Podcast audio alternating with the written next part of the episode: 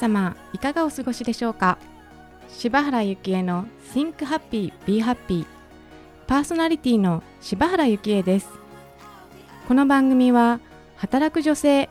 専業主婦、妻、お母さん、そんなさまざまな立場で頑張っている女性を応援したい、そんなコンセプトでさまざまな声をお届けしていきたいと思っています。番組タイトルの Think Happy Be Happy、 こちらの意味は幸せだと思えば幸せ、私の大好きな言葉です。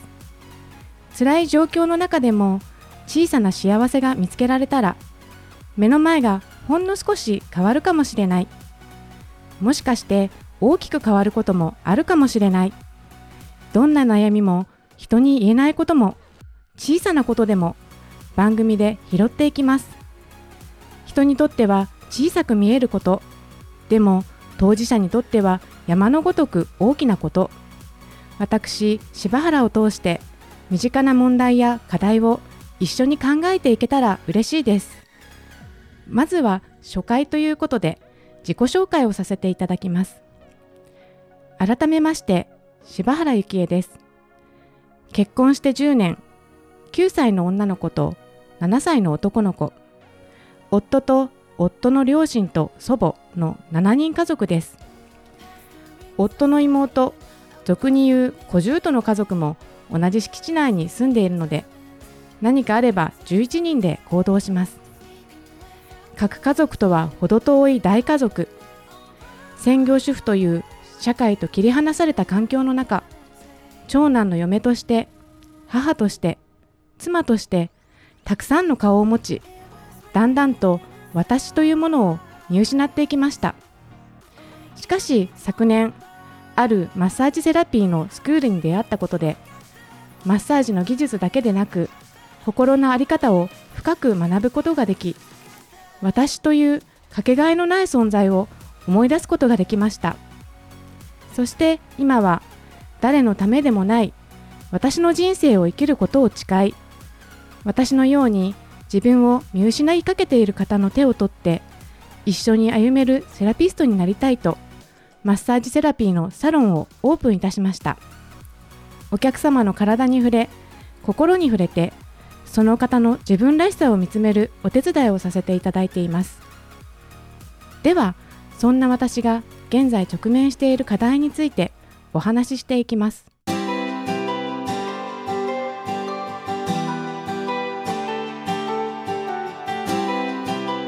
私の実家は昭和初期に祖父が創業した鎌倉のお菓子屋さんでした。365日年中無休でしたので、両親はいつもお店にいて、小学生の頃からゴールデンウィークや夏休みなどはお店のお手伝いをするのが当たり前でした。家族みんなで旅行なんて行ったことはなかったですが、私は毎日が楽しかったです。甘い匂いの漂う工場で職人さんたちが次々と作り出すケーキや和菓子、アイスクリーム、店先には地元名物だったお地蔵様のような祖父がちょこんと座り、ショーケースの前では母がお客様と会話を楽しみながら販売している。父は年季の入ったバイクで配達作業をして、いつもたくさんの人の笑顔がそこにあって、私はその空気感が大好きでした。こうした環境で育った私にとって、男も女も働いて稼ぐことはごく当たり前のことでした。勉強もスポーツもすべて普通の子供でしたが、接客やクッキーの箱詰めをやらせたらピカイチだったと自負しています。また働きながらも父の両親と同居し、優しいとは言い難い祖母との嫁姑劇を繰り広げながら、太陽のような明るさで子供3人を育て上げた母の存在は、昔も今も私の理想の母親像です。結婚して同居を選択したのは、母のような人になりたいと思っていたからかもしれません。それが正解だったのかはまだわかりませんが、同居の苦悩と学びは後ほどお話しします。私が20歳を迎える頃、祖父が亡くなり、景気の悪化もあって60年以上続いた店を閉めました。その頃の光景は今も覚えています。暗く閉ざされた店、甘い匂いのしなくなった工場、職人さんの声の聞こえない作業場、二人揃って寝ている両親、そのすべてに混乱し、私はだんだんと家に帰らなくなりました。私より両親の方が現実から逃げたかっただろうと今になっては思います。ヤドカリのように過ごした大学時代でしたが、幸い私の両親は2人揃って楽天的というか、私が家に帰らなくても私を信じてくれていたので、親子関係は良好でした。大学時代に終わりが見えてくると、世の中は就職氷河期真っ只中で、四大卒の女子には特に厳しいと言われていました。周りの友達がリクルートスーツで次々に面接を受けている中、やりたいことが何かも見つけられていなかった私ですが、働かないという道は選択肢にはなくて、業種を絞らずに直感で好きだと感じた会社を数社受けると、なぜかすべてがうまく進み、周りを驚かせました。そして私をどうしても欲しいと言ってくださった地域密着の信用金庫に就職しました。ちなみにこの時の人事部長が後に私の上司となり、私にたくさんの可能性を与えてくださったのですが、就職活動当時はそんなことになるとは知る由もなく、生意気な発言をしていたのでしょう。なぜ私を選んでくれたのか、後に聞いたところ、あの社会状況の中、物おじせずに自分を信じている強さを感じた。全く可愛くはないけれど、女性幹部を目指してほしいと言われました。その頃の私を今は見習いたいです。話を戻しまして、就職して最初に配属されたのは、職員が30名ほどの支店でした。融資業務に携わり、主にお客様からの融資の申し込みの決済を取るための書類作りや、決済が取れた融資の振り込み作業をしていました。その当時は一つ一つの作業をこなすことで精一杯でしたが、億の単位のお金を動かす経験は、今思えばなかなかできることではなかったと思います。よく耳にするお金に対するブロック。私にはそれが一切ないのですが、その頃にお金はエネルギーであることを学べたからだと思っています。お金のブロックについては、またどこかでお話ししたいなと思います。就職して2年、急遽本店へ移動となりました。配属先は役員秘書室。支店長に連れられ、役員フロアでエレベーターの扉が開くと、目の前には大理石のエントランス。お花の香りがお出迎えしてくれて、奥まで続く真っ赤なふかふかの絨毯。これまでいた支店と同じ会社とは思えない光景でした。そして奥の部屋には、就職の最終面接でお会いした役員の方々が勢ぞろいしており、支店では一番の権威を振るっていた支店長が、まるで私を嫁に出す父親のように頭を下げて回っている姿に、すごいところに来てしまったのだと感じました。それでもやるしかないわけです。役員と一緒となった私の仕事の内容は、一言で言えば引き役でした。当時の理事長や会長が気分転換にいろいろなことをお話ししてくださるのを、良い間合いでお茶を出しながら真剣に聞く。ただそれだけでしたが、その役目が評価されたのか、金融機関の移動が平均3年という中で、異例の5年半という長期任務になったわけです。社会経験が未熟な私にとって、世の中の酸いも甘いも見てきた経営のトップの方々のお話はいつもとても刺激的でした。いつかは私も会社を経営したいと思ったのもこの頃だったと思います。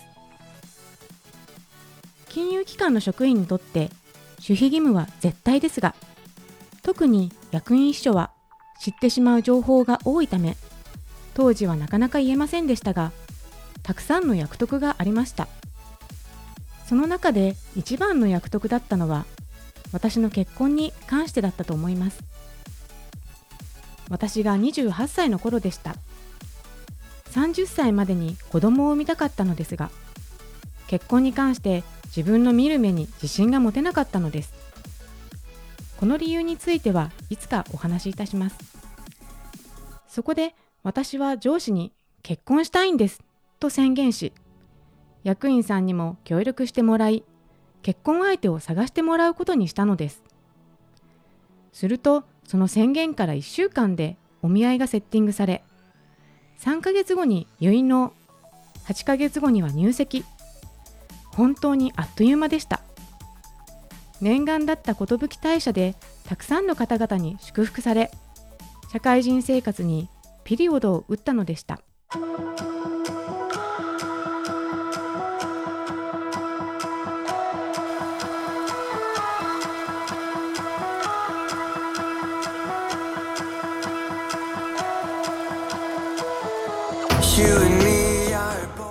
主人は長男で、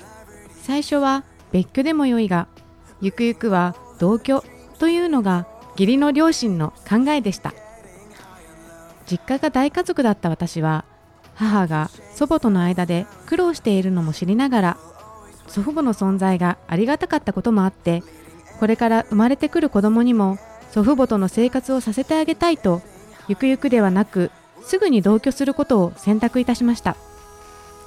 しかし、唯一味方と思われる主人でさえ、出会って数ヶ月なわけですから、我ながら大した神経をしていました。私が結婚したかったのは、子供が欲しかったからです。完全アウェーな状況の中、とにかく子供が欲しかったので、長女を妊娠した時の喜びはひとしおでした。ただ、私の喜びとは裏腹に、赤ちゃんが女の子とわかると、後継ぎを待ち望んでいた主人の家族はあからさまにがっかりし、祖母においてはなんだ女かという衝撃発言まで飛び出す始末でした。産前はもちろん産後も実家には帰らず、アウェーな状態での初めての赤ちゃんのお世話は想像以上に大変でした。昼夜構わずよく泣く子で、抱っこをしていないとダメなので、夜もベッドに横になって寝ることもできず、抱っこをしながら仮眠を取るだけの日々。子供を肌身離さず抱きながら家事をこなし、義理の家族とのコミュニケーションにも疲れ、寝不足と疲労で心身のバランスは崩壊しました。寝室にこもり、朝から晩まで子供と一緒に泣いていました。それが産後うつの状態だと本を読んで知ったのですが、自分ではどうしようもなかったのです。すると勘の鋭い実家の母が私の異変に気づき、飛んで会いに来てくれたのです。私の話をただただ聞いてくれて、抱きしめてくれました。そして最後に、同居を選んだのはあなたでしょと喝を入れてくれました。その瞬間から私の目の前のモヤモヤが消え去りました。私は不安な気持ちをただ聞いて、大丈夫だと抱きしめてほしかっただけだったのです。すべて一人で背負ってしまっていた私は、少しずつ家族に協力をお願いするようになりました。すると家族の方も赤ちゃんと触れ合えることを喜んでくれました。家族も手を貸したかったのです。それに気づかず苦しい状況にしていたのは私自身だったのです。子育てと家庭に慣れ始め、娘が1歳を過ぎた2011年3月11日、東日本大震災が起きました。ちょうど娘をお昼寝させていた時でした。ものすごい揺れにも動じず、眠り続ける娘に覆いかぶさり、私の命に変えてもこの子は私が守ると誓ったのを鮮明に覚えています。そしてまだよちよち歩きの娘を守ることの責任の重さに押しつぶされそうになっていた矢先、妊娠していることが発覚しました。余震が続く中、娘に加えてお腹の子まで守れるのか、正直喜びよりも不安の方が大きかったです。でも母は強くなるようにできているのか、だんだんとお腹の赤ちゃんの存在を感じられるようになると、自然と自信が湧いてきました。赤ちゃんが男の子と判明すると、祖母や義理の両親は大喜びでした。お気づきの通り、我が家はかなり古い体制の家なので、跡取り問題は最重要項目だったのです。今では反抗期で私を悩ませる息子ですが、息子が私に宿ってくれたことで、私は初めてこの家に居場所ができたのです。こうして私と子供2人、夫の両親と祖母の4世代7人家族が誕生しました。住まいは平屋で、プライベートは全くなく、声も筒抜けです。みんなで同じ食卓を囲み、同じテレビを見る。リビングで私が授乳している横で、義理の父が新聞を読む。3時になればお茶を入れて、姑たちと世間話を永遠とし、何の進歩もない一日が過ぎていく。夢や願望も特になく、ただ子供たちのお世話をして、姑たちの機嫌をとって、何事もなく一日が過ぎればよしというような、今思えば抜け殻でした。そんな日々を重ねて5年ほど経った頃、偶然出会った占い師に、何をしているの？あなたにはあなたにしかできない仕事がある。それがあなたの輝く道で、子供たちだって知っている。なぜあなたが輝かないのか不思議に思っている。子供たちが小学生になったらとか言っていないで、すぐにでもあなたの道を見つけて進みなさい。そう言われてハッとしました。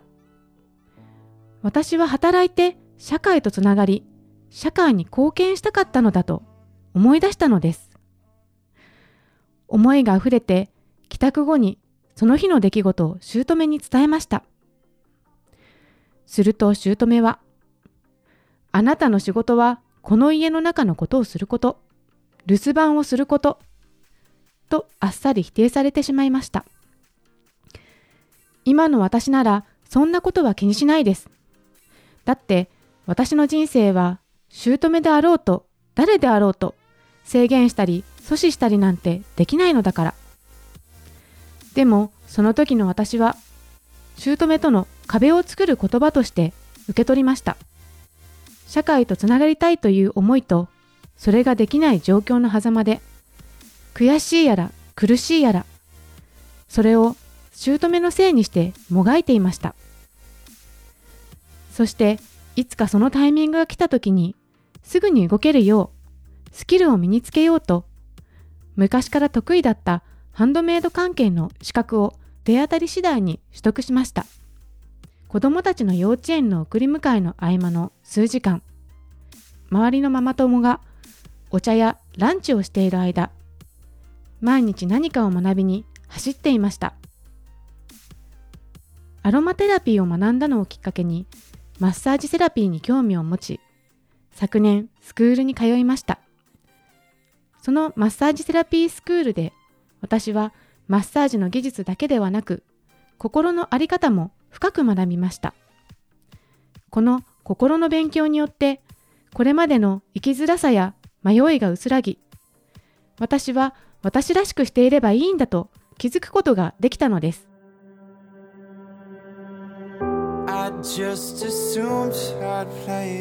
これまでうまくいかない原因を誰かや何かのせいにして外に向けていたエネルギーを自分自身へ向けて自分の心の声に耳を傾けると、原因はいつも自分の中にあることに気がつきました。今起きていることが自分が望んでいないことだとしたら、自分はどうしたいのかと自分自身に聞いてみる。そしてその声に従って行動すると、現実が変わってきます。Think happy, be happy。自分が幸せと思えば幸せになるんです。自分にとっての幸せは何なのか、それさえ見つけられたら、あとは幸せになるだけ。そう気づいたら、私の目の前に見える景色はガラッと変わりました。自分の人生がなんて素晴らしいのだろうと、感謝の気持ちがあふれて止まらなくなりました。とはいえ、私もまだまだモヤモヤすることもたくさんあります。今、辛い状況の中にいる方も、小さくてもいいから自分が幸せと思えることを見つけられたら、抜け出せる糸口が見えてくるかもしれません。なくしたものを一人では見つけられなくても、誰かに視点を変えて探してもらうことで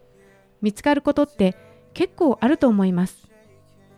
私と一緒に自分史上最高の幸せを見つけましょう。さて、ここでお知らせです。オープニングでもお伝えさせていただきましたが、私、柴原幸恵、マッサージセラピーのサロンを